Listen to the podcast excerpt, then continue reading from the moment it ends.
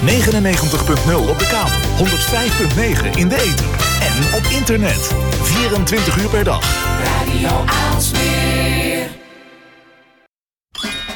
Het is maandag. Tijd voor anders. Tijd voor scherpte en innovatie. Tijd voor blikopende radio. Met Wilg en Lennart. Welkom, dit is eh, de 53e aflevering van Blikopener Radio.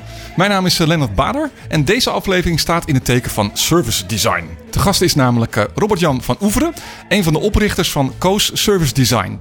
De inmiddels 34 werknemers van dat bureau die houden zich bezig met innovatie op het gebied van diensten. Denk hierbij aan het verbeteren van de gebruikerservaring voor grote dienstverleners zoals banken, verzekeraars en providers, maar ook zorg- en overheidsinstellingen. Een interessant onderwerp, dus we kijken ernaar uit om daarover over met Robert-Jan in gesprek te gaan. Ja, heel benieuwd naar zijn ervaringen.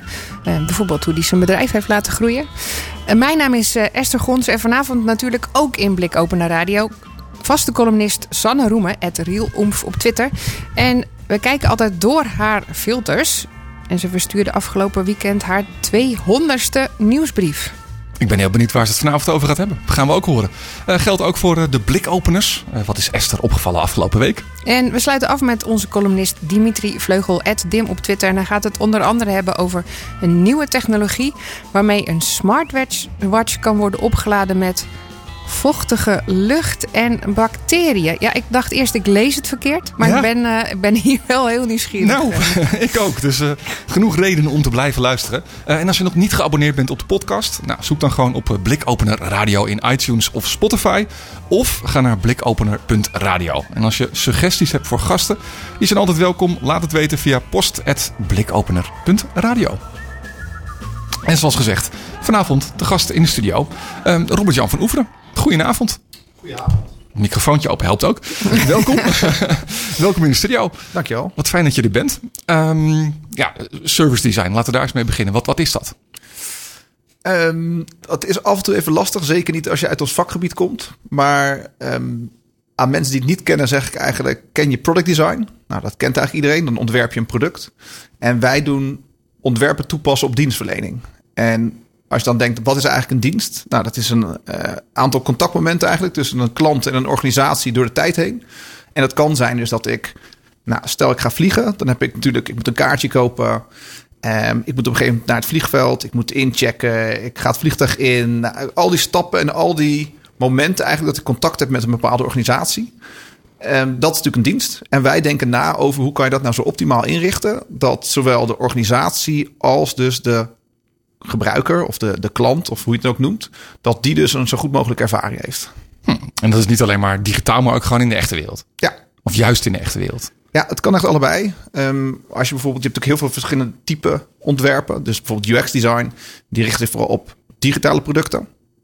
Maar dat is dus voor ons maar een stukje. Dus het, eh, wij noemen dat touchpoints. Je hebt de, de, de customer journey. Ons, ons vakgebied zit vol met allemaal vaktermen. ja, ja als we ze niet snappen, dan roepen we het. Dat Engelse is, vaktermen, ja. Ja, ja dus uh, de klantreis. Als je dus als gebruiker um, door een service heen gaat, dat kan je een reis noemen. En al die momenten die je dus eigenlijk hebt, dat noemen we touchpoints. En het kan een digitaal touchpoint zijn, maar het kan dus ook gewoon een medewerker die spreekt of iemand die je uh, opbelt. Of het kan zijn een factuur die je ontvangt. Dus het zijn allemaal verschillende uh, ja, contactmomenten eigenlijk. Ja, dus zeggen alle momenten die je met je klant in aanraking komt, die totaal ervoor zorgen dat jij een hele goede dienst kan bieden. Daar kijken jullie naar. Ja. Verbeteren jullie die? Of, of zeg je van nou, we zetten iets heel anders neer? Is dat, of is, is het allebei? Nee, we zijn echt ontwerpers.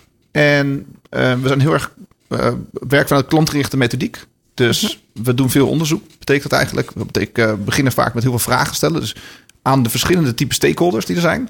En dan doen we daar een analyse op. En dan zeggen we: Oké, dit zijn de grootste pijnen of de grootste behoeftes die mensen hebben. En dat gaan we dan gebruiken om oplossingen te bedenken. En dat ja, kan dus alle kanten op zijn. Het kan zijn dat bijvoorbeeld de website niet goed werkt of de app. Uh, maar het kan ook zijn dat de medewerkers die dus die telefoon opnemen. Uh, niet de juiste dingen zeggen. Dus afhankelijk van wat we tegenkomen aan problemen, komen er ook andere oplossingen uit. Ja, dus je hebt eigenlijk heel veel context nodig om te kijken nou, waar moeten we ons nou op focussen. Ja. Interessant. Ja. Wat grappig.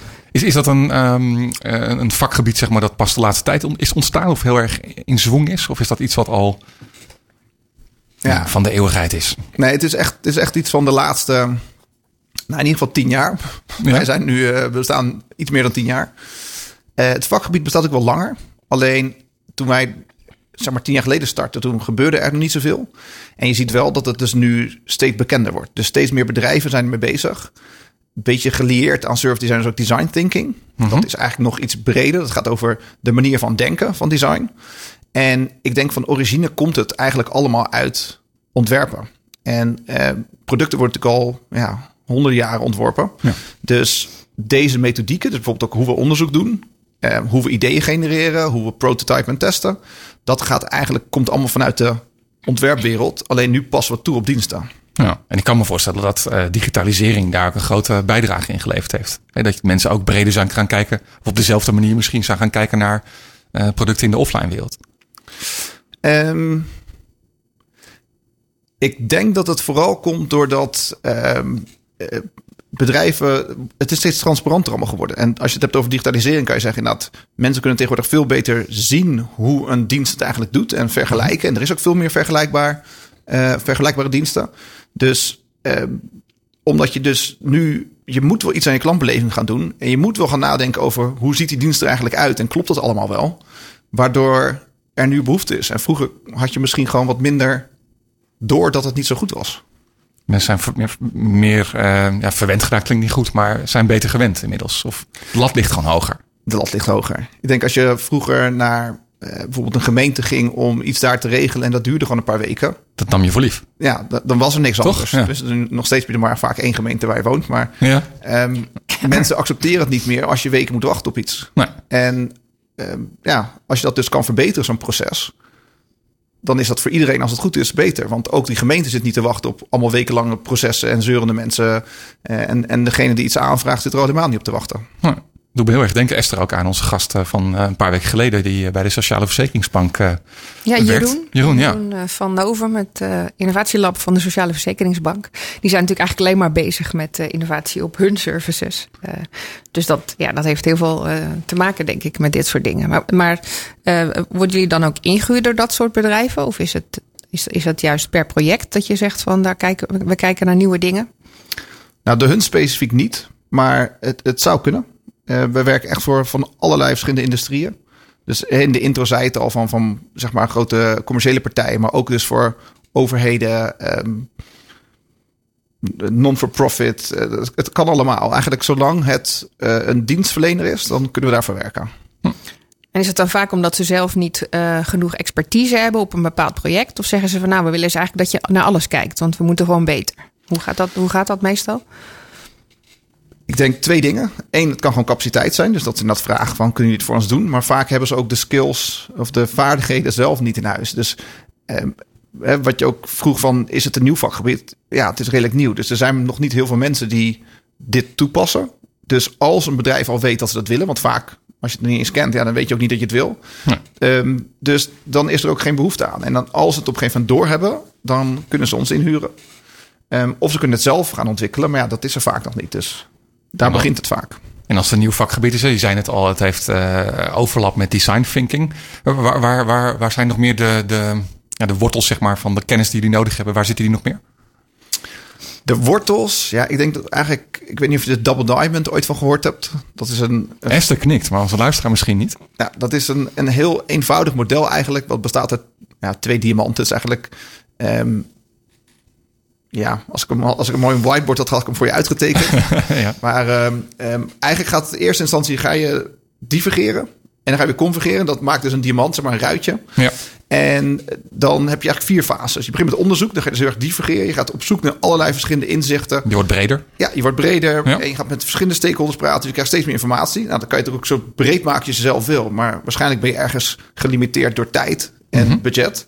Dus ergens moet je een soort van optimale mix vinden. Van nou, nu heb ik genoeg geëxploreerd. En dan ga je eh convergeren. Dus dan ga je eigenlijk zeggen van, nou, van alle data die ik nou gevonden heb, wat ga ik er nou uithalen? Wat zijn nou de verbanden? Wat zijn de grootste problemen die ik tegen ben gekomen? En daarmee eindig je eigenlijk die fase. En dan zeg je, nou, dat is het beginpunt weer van de tweede diamant. En daar ga je weer divergeren. Dus dan ga je eigenlijk zoveel mogelijk oplossingen bedenken voor het probleem dat je gevonden hebt. En als je eenmaal heel veel oplossingen hebt, dan ga je zeggen, nou oké, wat zijn nou degenen die echt het probleem oplossen, die echt die waarde toevoegen, die werken. En dus ga je weer convergeren.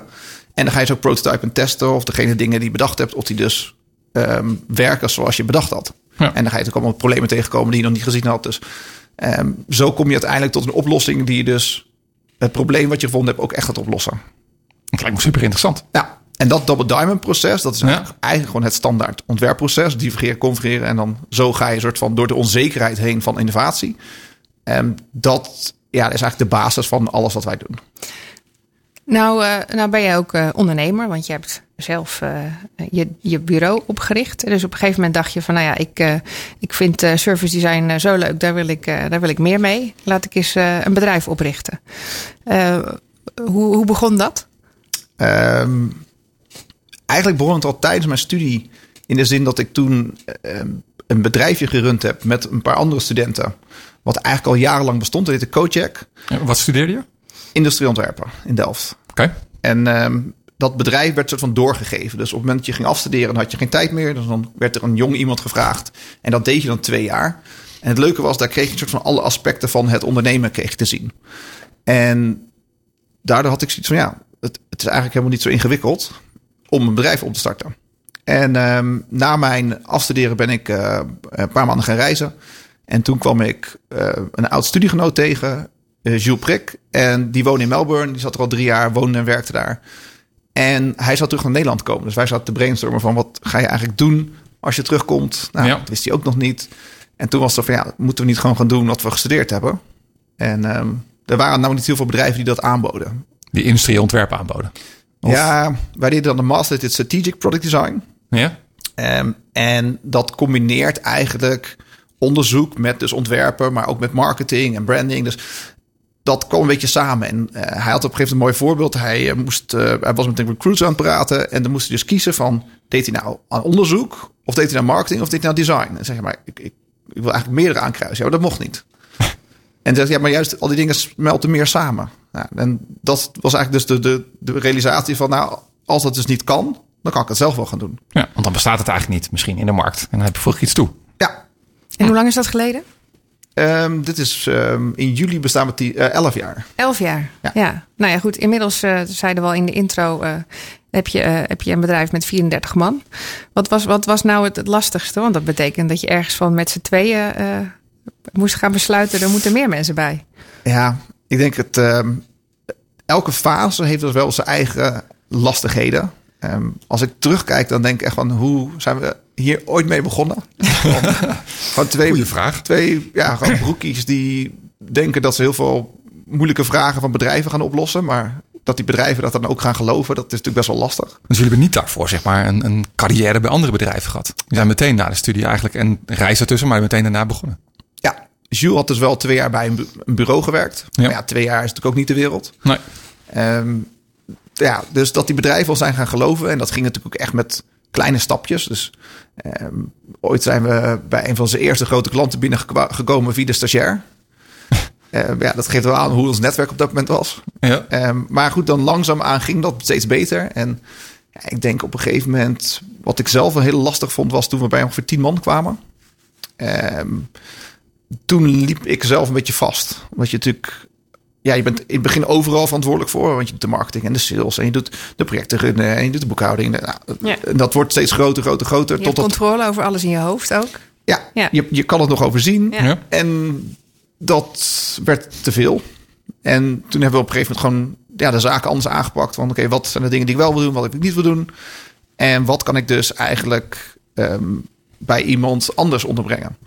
En toen hebben we bijvoorbeeld een, ehm, een office slash finance persoon aangenomen. En die heeft heel veel dingen overgenomen. En dat was echt een soort van rust. En daardoor konden we weer vooruitkijken. Kun je opnieuw ademen en even weer door. Ja. Ah. ja. En, en ik denk, weet je, dat is gewoon ondernemen. Je hebt ook elke fase weer nieuwe uitdagingen. En ehm, wij hebben een eh, accelerator programma meegedaan. En dat heeft ons gewoon heel bewust gemaakt van wat we aan het doen waren. Um, het werken in je bedrijf versus werken aan je bedrijf.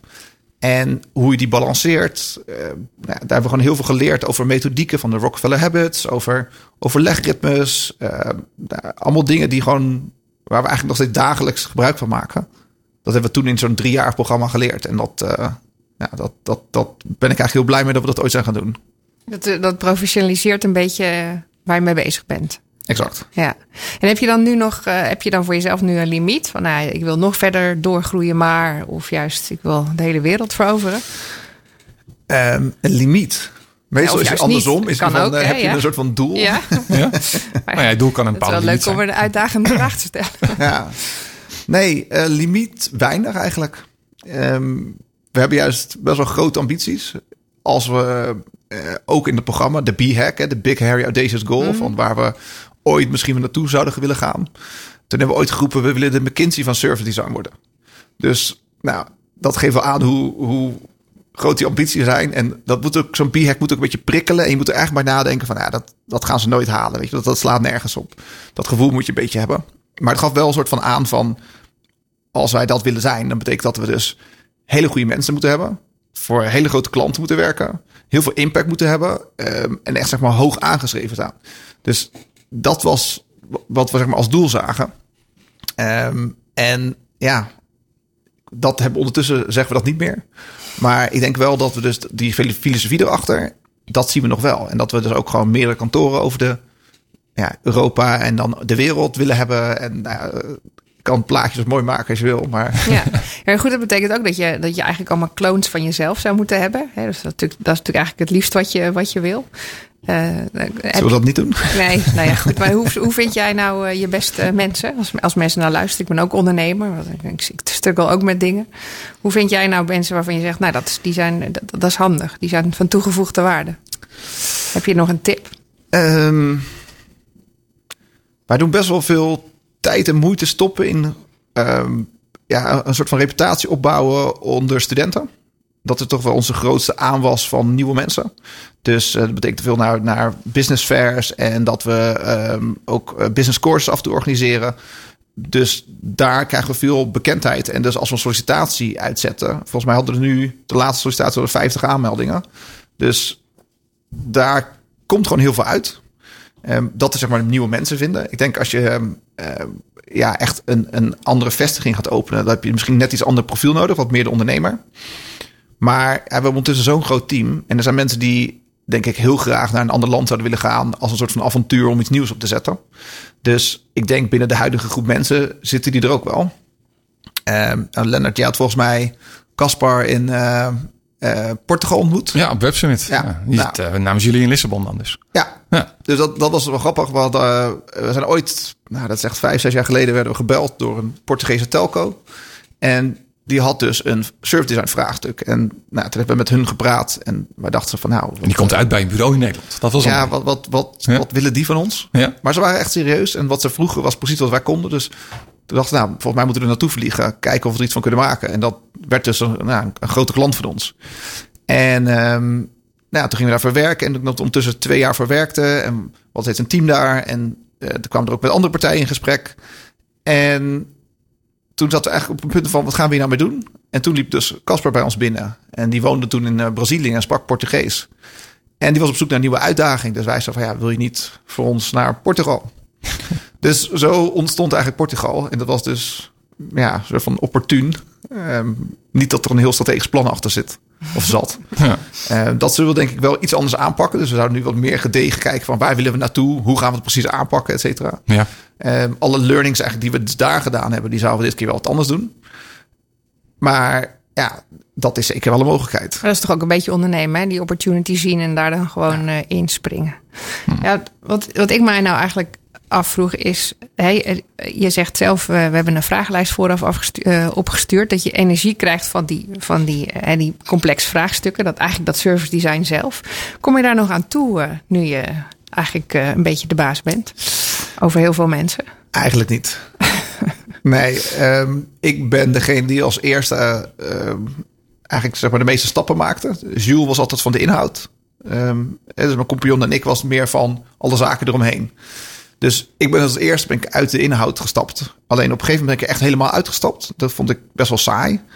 Dus toen ben ik weer teruggegaan. En mijn inhoud bestaat vooral eigenlijk op ja, meer hoog niveau met bedrijven praten. En dus achterhalen waar hun probleem zit. En dan de hand daarvan eigenlijk de aanpak bepalen. En ehm, ja, eh, ik ga het, het probleem zelf niet oplossen. Maar ik identificeer het wel. En ik bedenk van oké, wat kunnen wij dus doen als co zijnde om dat op te lossen? en daar overeenstemming over bereiken. Dat is eigenlijk de inhoud die ik heb. Ehm, maar daarna ja, er zijn nog maar een paar projecten. Ik heb nu bijvoorbeeld één die ik dan echt op het project meedraai. En dat ik dus wat uurtjes heb om ja, uh, af en toe belangrijke sessies bij aanwezig te zijn. En, en dat doe je bewust om, om die energie. Uh... Ja, dat is, dat is leuk. En um, ik ben toch ook uiteindelijk hè, van origine ontwerper. Dus uh, ja. Je bent begonnen om dat te doen, eigenlijk. Ja. ja. ja maar ik ben wel echt, want dat gaat veel meer de ondernemer. Dat, um, het, het, ik vind het een goede verhouding zo. Dat een beetje inhoud, maar de rest ja, kan ik echt het bedrijf bezighouden. Was dat meteen duidelijk? Of, of heb je daar toch wel weer. Ja, dat, was dat, is dat, dat groeit op een gegeven moment groei je eruit. Hè? Van ja, je, moet terugstappen. Was dat meteen duidelijk van nou, dan heb ik toch wat, wat inhoud ook nodig? Um, nou, dat ik. Ik wist wel echt altijd dat ik deze rol het leukste vind. Maar um, dat ik dus op een gegeven moment weer terugging naar de inhoud, juist, dat had ik eigenlijk niet verwacht. Ik dacht juist van want we hadden bedacht, we gaan uh, dit jaar nog een land openen. Was eigenlijk verleden jaar. En toen heb ik dus veel eigenlijk inhoud weg laten gaan om daar tijd voor vrij te maken. En toen hebben we ook allemaal adviesgesprek gedaan met andere ondernemers. En um, ja, toen kregen we eigenlijk als aanrader van ja, de groeifase van 25 naar 50 is de moeilijkste. Ga nu niet ook nog een keer uh, hmm. uh, al je aandacht in een ander land stoppen. Zorg nou eerst dat je de boel hier op de rit krijgt. En als je bij de 50 bent, ga dan naar buiten. Dat was eigenlijk een tip. En ja, dat herkennen we wel. Want ik denk, het is best wel een moeilijke fase. Um, dus toen hebben we eigenlijk een stapje teruggenomen. En toen ja, ben ik dus eigenlijk meer weer op de inhoud gericht. Maar ook gewoon op het bedrijf professionaliseren. Je eigen service design misschien wel. Ja, ja dat uh, zegt toch... Iets met de bakker en zijn eigen brood of zo. Ja. Of de schoenmaker met zijn eigen... Nee, maar het, het, grappige is wel dat het zit zo in ons, deze mhm. manier van denken. Uh, we past echt op alles toe. Gewoon dat, dat divergeren, dat convergeren, dat is gewoon, ja, je kan het echt gewoon over alles is opties bedenken en dan keuzes maken. En dat, dat zit in alles. Dus dat had je dat zelf vroeger ook al? Had je zoiets van, ik bedoel, ja, ik kan me voorstellen dat je niet als kind eh, zeg maar uh, dacht, ik word service designer, maar zat het in die hoek wel? Of? Nee, nee, als kind niet bewust in ieder geval. Ik, uh, ik weet nog wel dat ik ooit naar, naar Delft ging op zo'n informatiedag. En toen was ik bij bouwkunde en die man zat te vertellen van ja, dan, als je het gebouw binnenloopt, dan moet je dus kijken van hoe zit dat in elkaar. En dat moet je interessant vinden. En toen dacht ik, heb ik eigenlijk niet. Maar ik had het wel met producten. Want gewoon, mijn moeder werd gek van me als ik altijd alles uit elkaar haalde. En dan nooit meer in elkaar zette. Maar gewoon producten vond ik interessant. En toen dacht ik, nou ja, dan moet ik dus blijkbaar producten gaan ontwerpen. Hm. Alleen ja, toen dat hele divergeer, convergeerde. Geen idee nog. Dus, dus uh, toen je vijf was, liep je ook uh, rond in je productdesign uh, pakje? Hele dikke montuurglazen. Wat grappig. Laat ook in jouw in de vragenlijst inderdaad iets over een camper die in Zambia staat. Vond ik een mooi verhaal. Vertel eens. Um, ja, waar zou ik beginnen? Over, over dingen waar je energie van krijgt. Was, dat was de vraag. Ja. En toen riep je off the beaten track reizen. Ja, ik ben, ik ben ooit um, als student over land naar Zuid-Afrika gereisd. Um, dat was toen het lustrum van de TU. En toen hadden we ons eigen project bedacht, stichting opgericht. En die ging allemaal ontwikkelingsprojecten door Afrika heen bezoeken. Nou, vier dagen van tevoren mijn motorrijwijs gehaald. En uh, het was, een mooi avontuur. En, maar dat, dat, dat reis naar Afrika, toen had ik iets van... wauw, dit is wel echt... Dat vond ik heel gaaf. En ja, dat is een beetje blijven hangen. Dus uh, ik heb verleden jaar een sabbatical genomen. En um, um, eigenlijk daarvoor al een, uh, ja, het is een Land Cruiser met een camperopbouw. Oké. Okay. Um, die heb ik daar gekocht. Hij stond in Namibië. En toen uh, eerst daar een paar weken vakantie rondgereden. En toen dus uh, drie maanden mee rondgetoerd. En ja, elke keer gaat hij dus ergens anders naartoe. Dus van Windhoek ging hij naar Kaapstad, ging hij naar nu de Zambia. En het idee is de volgende keer naar Kenia te rijden. En dan, uh, dan laat je hem daar staan en dan ga jij er uh, na een tijdje weer een paar maanden mee op stap. Ja, Totdat je heel Afrika gehad hebt. nou, ik ben nu uh, bijna geloof 25 of 26 landen geweest. Dus uh, dan moet ik nog wel uh, ongeveer, het is voor mij 47 landen hebben ze. Dus, ja, het is het, het grootste continent van ja, de wereld. Ja, het is ja. mega groot. De hele wereld past er bijna in, geloof ik. Ja, dat, dat laatst, ik zag de laatste aantal dingen over, over ehm, eh, de size of of scale of. De real size. Ja, de real size of, hè. Door Dus de dat je- Mercator eh, projectie zien we vaak Afrika als ongeveer net zo groot als, eh, nou ja, wat is het, eh, Zuid-Afrika of Amerika. Ja, omdat het op een bol geprojecteerd wordt, Ja. zie je niet helemaal goed hoe groot het Maar, echt is. maar bijna de hele wereld past erin als je dat eh, op dezelfde manier projecteert. Ja. Ja. Ja, wat ik er zo mooi aan vind is gewoon eh, wildlife. Je hebt ontzettend veel natuur en, en, en dieren die gewoon... Ja, dat, dat zie je nergens meer. Dat je gewoon zo'n park inrijdt en daar al die olifanten en giraffen. En, nou ja, ja, ik vind dat echt fantastisch. En mensen zijn heel open. Dat, eh, het is echt een heel andere manier hoe mensen met elkaar omgaan. En, ik Doe je daar dan stiekem ook een beetje onderzoek? Probeer dan ook daar ook de context te begrijpen. Nou, het zit stiekem wel een beetje in je hoofd. Je bent, je, bij, bij, hoe wij onderzoek doen, we zeggen altijd, ja, eigenlijk iedereen is zeg maar de expert van zijn eigen ervaring. Dus je doet geen oordeel vellen, maar je wil gewoon heel erg begrijpen waarom zegt iemand iets, waarom maakt iemand een bepaalde keuze. Dus als je daar bent, dan probeer je natuurlijk stiekem wel een beetje te begrijpen van waarom mensen nou zo anders denken dan dat jij denkt. Dus dat zit er wel een beetje in. En, en, en eh, kunnen we daar nog ergens van meegenieten? Deel je, deel je dit soort dingen op social media? Eigenlijk niet. Dat is toch jammer? Of juist niet. Ja. Ja, ik weet niet. Ik, ik ben zelf niet zo van de social media. Dus ehm, mijn vriendin die vindt dat nog wel leuk. Maar eh, Je zit er nog in het als, je, verhaal. als je eigenlijk, als je mij wil volgen, dan moet je haar volgen. Moet je een andere hoofdrolspeler in. Mooi. En dan ook nog een vraag, helemaal niet aan over gehad, maar waar komt de naam Koos vandaan eigenlijk? Koos is een Is heel Nederlands. Ja, gezonde Hollandse jongen die zegt waar het op staat. En ehm, ja, we moesten op een gegeven moment natuurlijk een naam, bedenken. Ja. En we wilden niet een soort van, ja, je hebt vaak een beetje wat stoerdere, serieuzere namen. Dus de Innovation, Accelerator, allemaal dat soort achtige termen. En wij wilden juist voor het persoonlijke gaan. Dus ja, we zijn natuurlijk een, een consultancy, dus ja, het gaat om de mensen. ja. Dus we hebben een Nederlander gekozen, omdat we dat onze roots zijn. En Het is ehm, gewoon echt een persona bedacht eigenlijk. Ja, een beetje wel. En Koos praat ook geen consultanttaal, zeggen we dan. Weet je, dat is gewoon zeg waar het op staat. Werkelijkheid is dat we stiekem heel veel vaktaal hebben. Dat sluit er gewoon in. ja, maar het is wel, het zit wel in onze stijl van communiceren. Hè? We, we, kunnen, we maken bijvoorbeeld geen hele dikke, lelijke rapporten, maar gewoon proberen echt goed te formuleren. En dat mensen dus lezen, ehm, of eigenlijk dat we overbrengen waar het om gaat. En dat is een beetje de filosofie van Koos. Ook visueel dan? Of Ja, heel visueel. heel visueel? alles wat we maken is, eh, is visueel eigenlijk. Ja. En ik denk ook wel dat het, de meeste mensen ja, die bij ons werken, dat zijn mensen van ontwerp, hebben een werp, ontwerpachtergrond. Dus ehm, je ziet gewoon als je iets moois maakt en overbrengt, dan komt het gewoon verder dan dat je iets lelijks maakt en overbrengt. En hoe stom het ook is, want je zou verwachten dat mensen toch wel er doorheen prikken en naar de inhoud kijken. Maar als het niet goed is vormgegeven, dan komt het gewoon minder ver. Dan kijken mensen of delen mensen het niet eigenlijk. Ja. Ja, nou, heel mooie learning. Hey, hey, er was nog zo'n laatste vraag eh, in onze vragenlijst. En dat is, eh, wat weten weinig mensen over jou? Eh, en dat, dat vond ik wel een, eh, een leuk antwoord. Ja, je weet hem zelf niet meer. Maar er zit, er zit, er zit een, eh, een hele mooie pin op je trui. Oh ja. Dat is een, een dier. En, en volg- er staat hier dat je een dierenvriend bent. Maar dat is niet heel handig dat je een dierenvriend bent. Nee, nee, ik ben heel allergisch. dus ik ben voor heel veel dieren allergisch. Ja?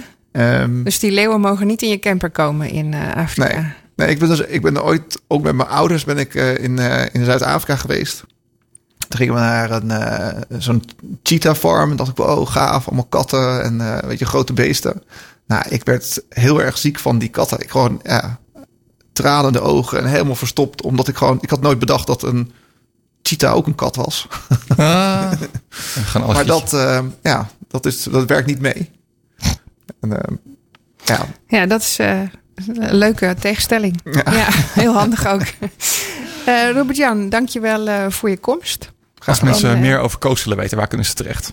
onze website, coastservicedesign.com. Dankjewel.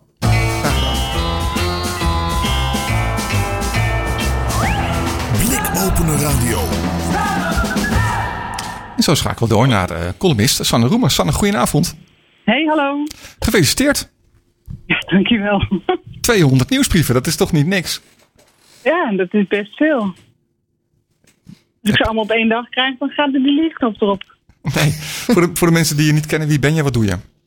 Ik ben Sanne Roemen en ik faciliteer on- en offline co-creatie voor een betere wereld. En, en, We hebben en ik doe en. eigenlijk precies hetzelfde als wat jullie gast doet. Ik doe Oh. ook de wiebertjes. Nou, Nou, de wiebertjes. Mag het toch? je doet ook wiebertjes. Nou, dat, Ja, ik noem het wiebertjes. Ja, Ik dus vind wiebertjes wel- naar het juiste wel probleem veel en meer het naar de woord- juiste oplossing. ja, ik vind wiebertjes wel veel meer het woord voor koos dan eh, Double Diamond, eh Robert-Jan. Ja, maar het heet wel Double Heb je helemaal Diamond. Ik dacht van de verzinner. Ja. Dus Wiebertjes, wat dat gaat wel begrijpelijker.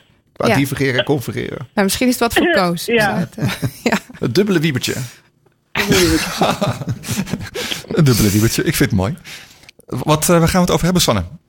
Ja, man. En, eh 200 nieuwsbrieven alweer. Ja, En eh, En mega Ja, veel ik- filters dus.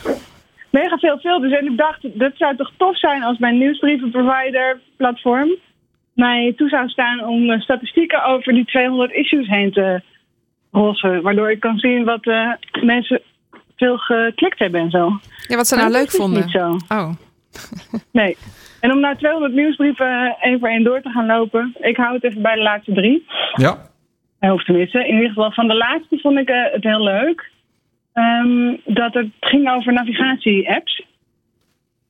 En over eh, de software die je een omleidingsroute dus eh, berekent. En dat dat soms dwars door een, eh, door een dorp heen is. En een straat waarin mensen ook met auto's kinderen uitlaten voor een school. En heel lastig is allemaal. Dat al het verkeer daar in één keer doorheen komt. Ja, en eh, dus dan sta je ineens. Sowieso, als je als ouder een, ritje van vijf minuten maakt om je kind naar school te brengen, moet je jezelf ook vragen gaan stellen. Als je vervolgens op dat ritje van vijf minuten een half uur in de file staat, omdat de haar of halve A1 daaromheen is omgeleid, eh, dan eh, moet je jezelf nog meer vragen gaan stellen. Maar ja, goed. Dus ik- er was een man en die had een leuke oplossing bedacht. Die had zo'n ehm, soort bolderkar volgeladen met eh, mobiele telefoons.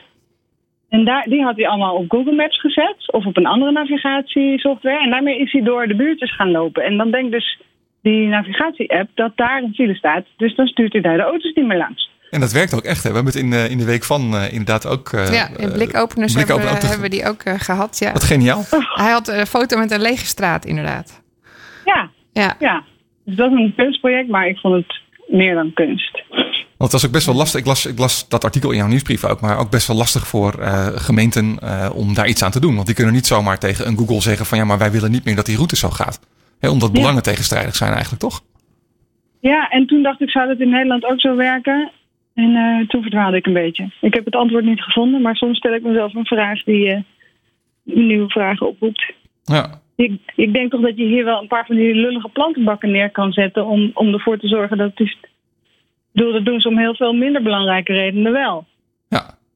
Maar het Van belang die van, autovernietigende drempels en zo. het, belang, het belang van die navigatie-app is natuurlijk dat die mensen zo snel mogelijk eh, van A naar B brengt. En het belang van Ja. de gemeente is niet per se dat al dat verkeer over die ene rustige straat gaat natuurlijk.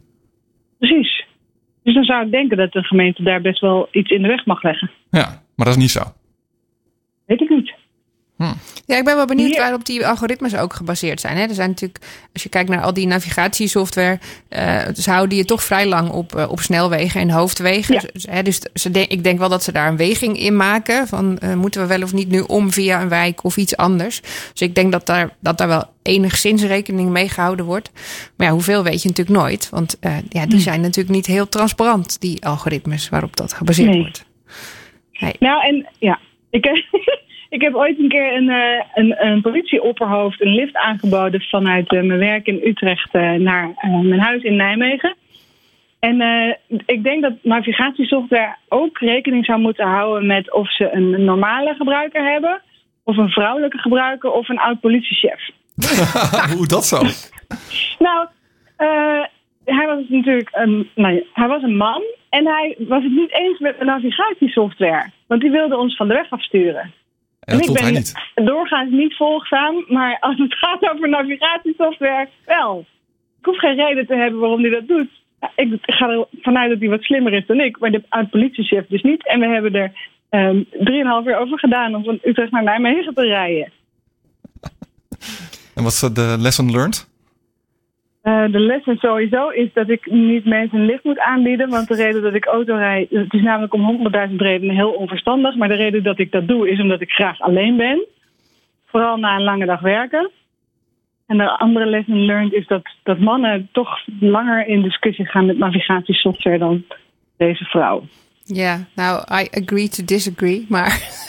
Ja, jij gaat ook in discussie met de navigatiesoftware. Vooral, maar dat komt uh, omdat ik heel erg 3D ben. Uh, dus uh, wil ik weten waar, waar we heen gaan zo ongeveer. Waarom die software dan wil dat ik die kant op ga. En of dat wel ongeveer klopt met het plaatje in mijn hoofd. Uh, dat ja. wil ik van tevoren al gezien hebben. Omdat ik dan weet en voel welke kant ik oprij. Omdat ik dat, dat hele ding in mijn hoofd heb, die hele map.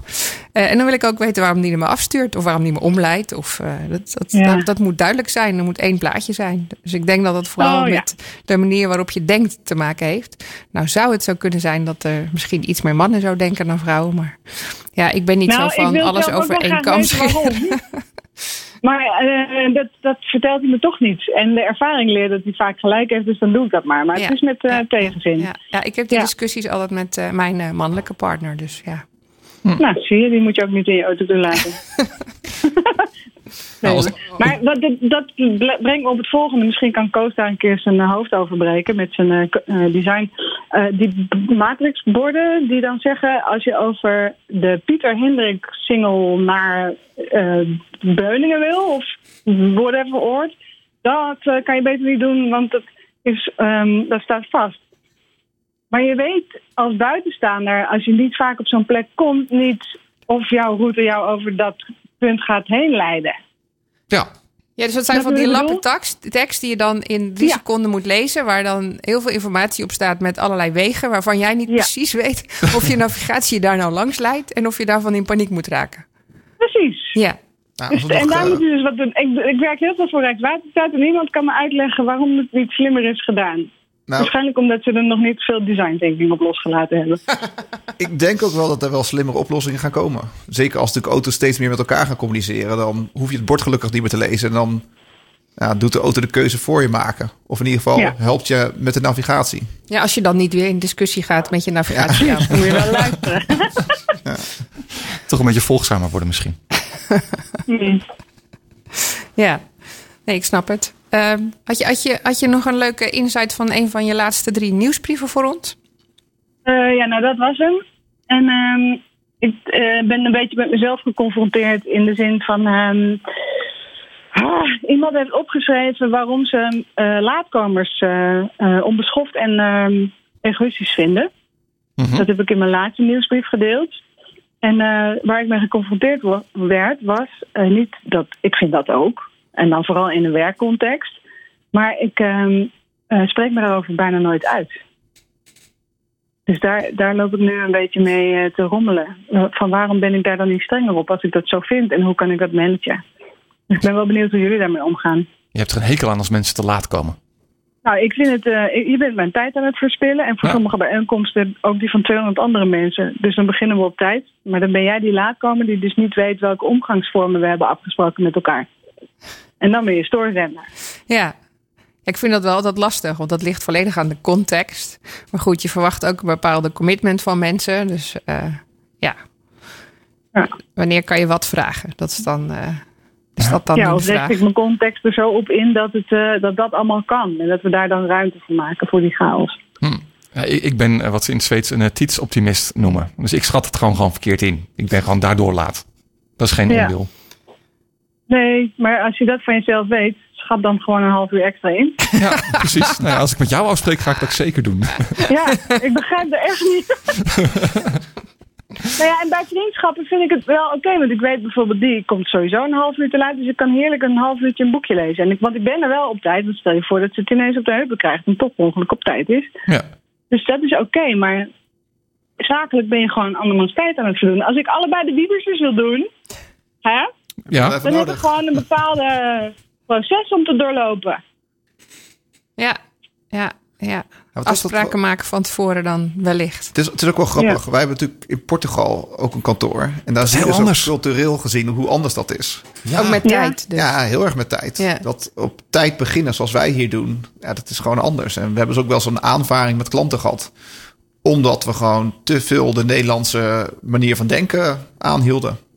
Dus gewoon, ja, we gaan om negen uur beginnen met onze workshop. We hebben een heel vol programma. Boom, boom, boom, minuut, minuut, minuut. En dat werd dan echt helemaal niet in goede aarde zeg maar, ontvangen. Want wij, wij wilden ons programma die dag afkrijgen en niet gedaan krijgen. Dat Ja. we belangrijker dan dat we per se zeg maar, voor iedereen genoeg tijd hadden om op ja, net te laat komen binnenzetten.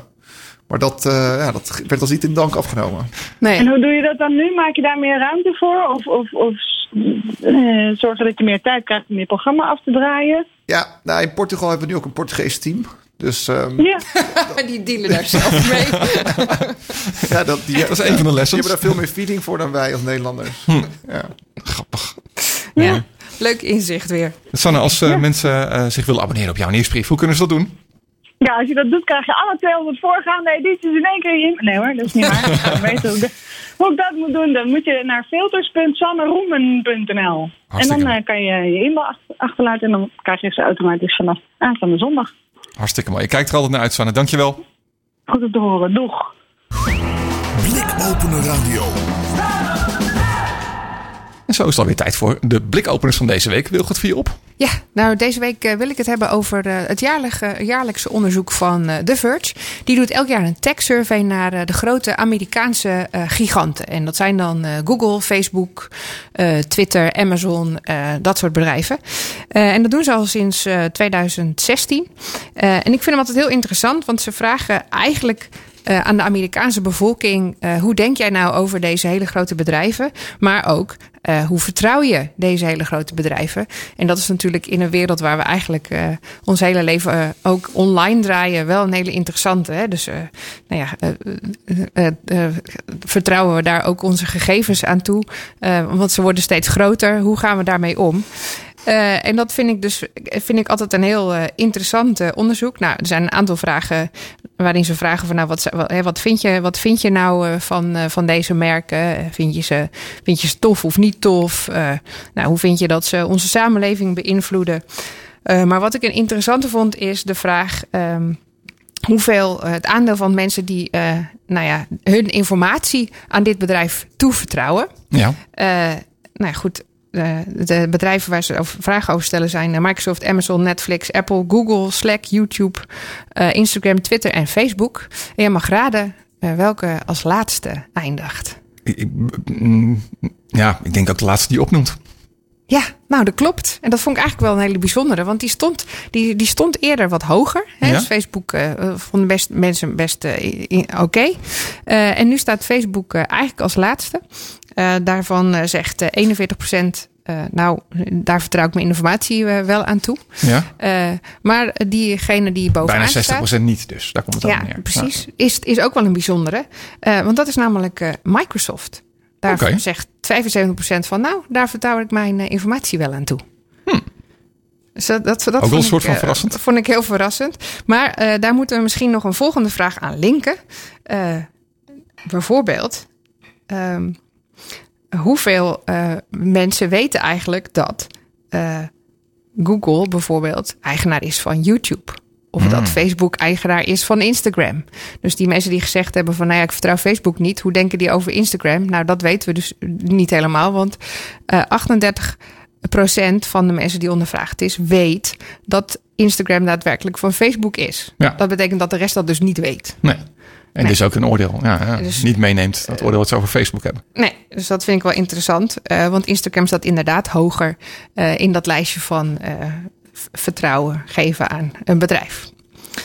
Die staat nog hoger dan, dan Twitter bijvoorbeeld. Hm. Dus dat, vind- dat, dat vind ik wel een hele interessante om naar te kijken. Van welk bedrijf zou je heel erg verdrietig worden als die verdwijnt? Hè, dus waar, waar zou je echt last van hebben als die verdwijnt? Ja. Nou, daar staat op nummer 1 Google. Wat ik me ook wel kan voorstellen. Want ja, eh, waar zoeken we nou de hele dag? En dat is op Google, is 85 procent. en daar staat als laatste eh, Twitter met 33 procent. maar als tweede vind ik wel interessant, eh, dat is Amazon. Oh, Met 81 procent. Nou ja, goed, dat is natuurlijk wel een hele belangrijke geworden eh, in de wereld. ja. Ik zag eh, van de week bijvoorbeeld gewoon een Nederlandse Amazon Prime wagen rondrijden. opvallend. Eh, opvallend, ja. En nou zo is er ook een eh, interessante lijst die ik eh, tegenkwam. op Dutch Cowboys. En die, zei, die zeiden van we zijn inmiddels 20 jaar in deze eeuw. Maar die wereld is heel erg veranderd. We hebben hele populaire sites. Maar die, dat, dat verschuift natuurlijk heel, heel snel. Nou, dat vond ik naar aanzien van dat onderzoek best interessant. Eh, want wat was het lijstje de meest populaire wat, eh, eh, websites en, en, en services eh, voor, van internet in 2000 bijvoorbeeld? 2000 klinkt helemaal niet zo ver weg. Het maar het klinkt is al helemaal 20 niet jaar geleden. weg. Ja. Weet je. Maar daar, zijn, eh, daar staat nummer, op nummer 1 bijvoorbeeld startpagina. Ja. Nou, Nou, ik wie weet gebruikt niet. dat nog? Precies. Bestaat dat nog? Maar- oh ja, was, dat was ook zo. Gebruikten we dat toen? Ja. Dat was een beetje mijn... eh, Ja, eh, weet ik ook niet zo goed nee. meer. Ilse hè, is een van de, van de belangrijkste Zoekmachine, toen. ja. Alta Vista. Nou, dat was een van mijn zoekmachines waar ik altijd keek. Want die gaf net even wat andere antwoorden. Eh, nou ja, en, en, en dingen als Webwereld, nou, de Teletext en de NS waren sites. Eh, maar als je dan tien jaar later kijkt, in 2010 bijvoorbeeld... dan zijn de meest bezochte, bezochte sites al Google en YouTube. Maar daar staat op nummer drie nog Hives. Hives, ja, tuurlijk. Ja, dat is eh, onze favoriete dansende bananen. Eh, Ja. Maar op nummer 5 Jeugdsentiment. staat daar al, eh, al Bol en eh, eh, Wikipedia. Maar op nummer 8 staat daar nog de telefoongids. Kun je ook niet meer voorstellen. Nee, dat vind ik heel Dat is bijzonder. maar tien jaar geleden. Dat is maar tien jaar geleden. En eh, de huidige eh, lijst is eh, nou, nog steeds Google en YouTube. Maar op nummer 3 staat dan opeens WhatsApp. Facebook is daar naar boven gekomen. WhatsApp als website. nou ja, als, als overzicht. je kan hem natuurlijk ook op web bezoeken. Ja, maar Ehm, Instagram, Marktplaats. Nou ja, dat soort services komen dan veel meer naar boven. Eh, het is wel, eh, is wel eens leuk om te kijken hoe, dat, hoe snel die wereld eigenlijk verschuift en hoe snel je vergeet eh, wat er dan populair was en wat je toen gebruikte. Ja. Ik weet niet of jij uh, Ilse wel eens gebruikte, Robert-Jan? Alta Vista. Nee, maar het grappige is wel dat eerste grote project waar ik het over had net. Dat was dus voor startpagina.nl. En dat was dus in 2010. En toen zaten ze nog in de top 20 van de meest bezochte websites van Nederland. Ja. En toen, zeg maar, de meeste mensen om mij heen, dan zeggen ze startpagina. Gebruiken mensen dat nog? Maar dat is dus de mensen die ja, eigenlijk niet zo meegroeien met de groei van het internet. Die gebruiken nog steeds startpagina. Dus gewoon de, tele- de, de computer ging aan en startpagina was gewoon de eerste pagina. En daar hadden ze gewoon nog heel veel traffic van. grappig. Ja, heel interessant, dit soort dingen. Goed, dan heb ik nog een eh, laatste item. Ehm, ja, jij wilde het natuurlijk niet over het coronavirus hebben. Nee, nee, ik was meer zo van in het nieuws. Het houdt niet op. Het houdt zo. niet op. Dus ja, Nee, en ik breng zag iets dus- anders dan. Ik zag, ik zag ook een, eh, een bericht van de Keukenhof voorbij komen. Die maakt zich nog geen zorgen over de corona-uitbraak. Gelukkig maar. Eh, want die hebben natuurlijk altijd heel veel Aziatische toeristen. Ja. Maar wat ik, daar, wat, wat, ik, wat ik daaraan linkte was eigenlijk eh, een oplossing van een aantal, eh, eh, van een aantal Chinese bedrijven. Daar bloeien namelijk nu de kersenbloesems. En de kersenbloesemboomgaarden zijn heel beroemd of eigenlijk belangrijk in, in China. Die bloeien allemaal nu. En Ja. iedereen wil er altijd heen. Maar goed, iedereen zit nu een beetje op zijn kamer te wachten tot, tot de boel weer een beetje op gang komt daar. En worden er nu virtuele kersenbloesemtours aangeboden. Daar moet je voor betalen en dan kan je een virtuele kersenbloesemtour doen in je favoriete kersenbloesemboomgaard. Zodat je goed kan zien wat er nu eh, in eh, bloei staat. Maar dat zie je eigenlijk. eh, Dus die, die virtuele wereld zie je nu eigenlijk nog belangrijker worden. Zo zie ik in heel veel van mijn Slack-channels. Ik zit er in een aantal met discussiegroepen over hey, hoe gaan we nou met coaching om? Hoe gaan we nou met innovatie om? En daar zie je dat virtueel eigenlijk nu belangrijker wordt. Eh, en zo zag je ook eh, bijvoorbeeld het aandeel in eh, virtuele meeting platforms. Hè, dus zeg maar Skype, Zoom, Whereby, ik noem Ja. er een paar op. Ja. Die gaan ook omhoog nu, het aandeel daarvan. Want die worden ineens heel veel gebruikt. Omdat Ja. dat nu belangrijk wordt. En, dat- en dat moet, deed me een beetje denken aan, aan een film. Er zei ook iemand al, ja, Ready Player One. Nee, die bedoel ik niet. Ik bedoel Surrogates. Dat is een film met Bruce Willis. Waar we eigenlijk zeggen van ja, moeten we nog wel in het echt naar buiten? Eh, of moeten we allemaal virtueel naar buiten? Omdat het gevaarlijk is als ons eigen lijf naar buiten gaat. Eh, en eh, in, in die film moet hij dan voor het eerst weer in het echt naar buiten. Dat, dat, dat is allemaal heel eng, want dan kan je zomaar besmet worden. Oeh. Maar nou ja, het, lijkt, het lijkt wel een beetje op deze wereld intussen. Hmm. Vond ik wel een leuk om over na te denken. Ja. Nou, inderdaad wel. Dat reizen, dat, is, eh, dat wordt door veel grote bedrijven natuurlijk nu niet meer toegestaan. En meetings worden Ja, wordt Inderdaad, virtueel. eh, online. Ja, en eh, gaan we dat dan misschien met nog meer VR, VR en AR krijgen? En ja, willen we dan, dan straks nog wel naar buiten? Ja, nou ja, ja, volgens mij gaan de gevolgen nog wel wat, wat verder strijken of rijken dan we misschien Nou, in ieder geval was het gevolg dat we, dat we, dat we allemaal veel meer thuis kunnen doen. Ja, Zo ook onze volgende columnist. Want eh, ook die gaat via een, eh, Skype. een van die eh, mooie platformen.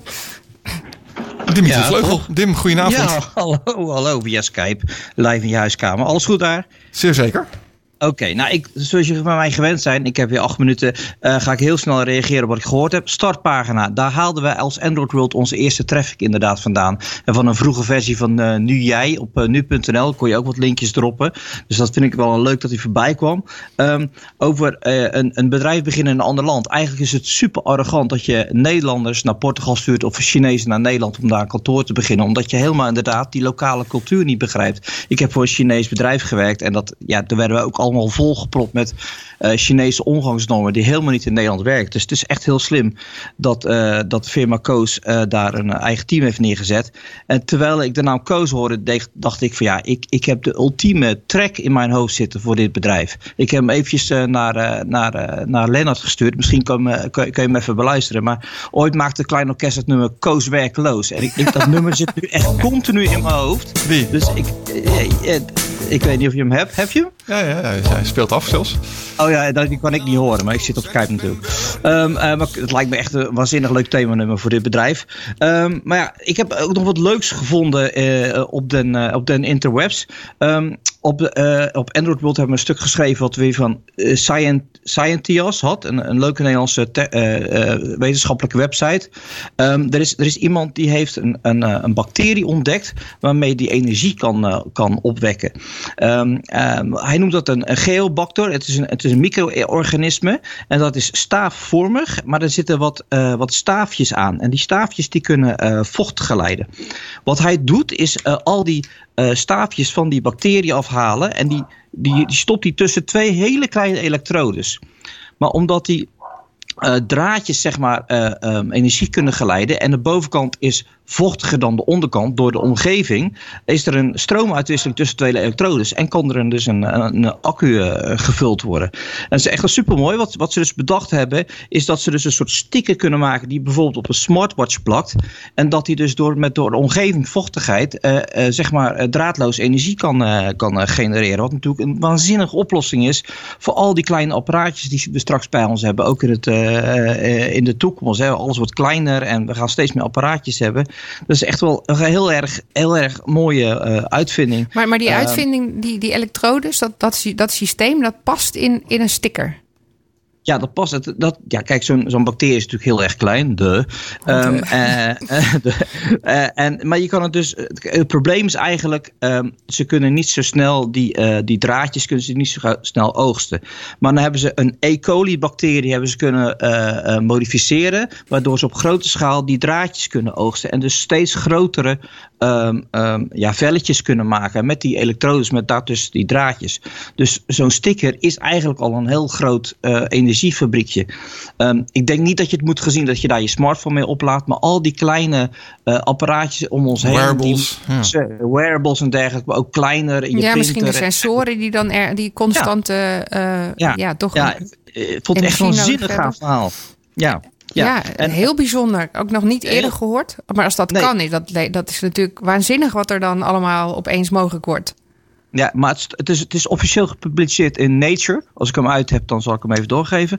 Ehm, eh, en, dus het is eigenlijk nog maar eind februari is dat, eh, is dat eh, uitgekomen.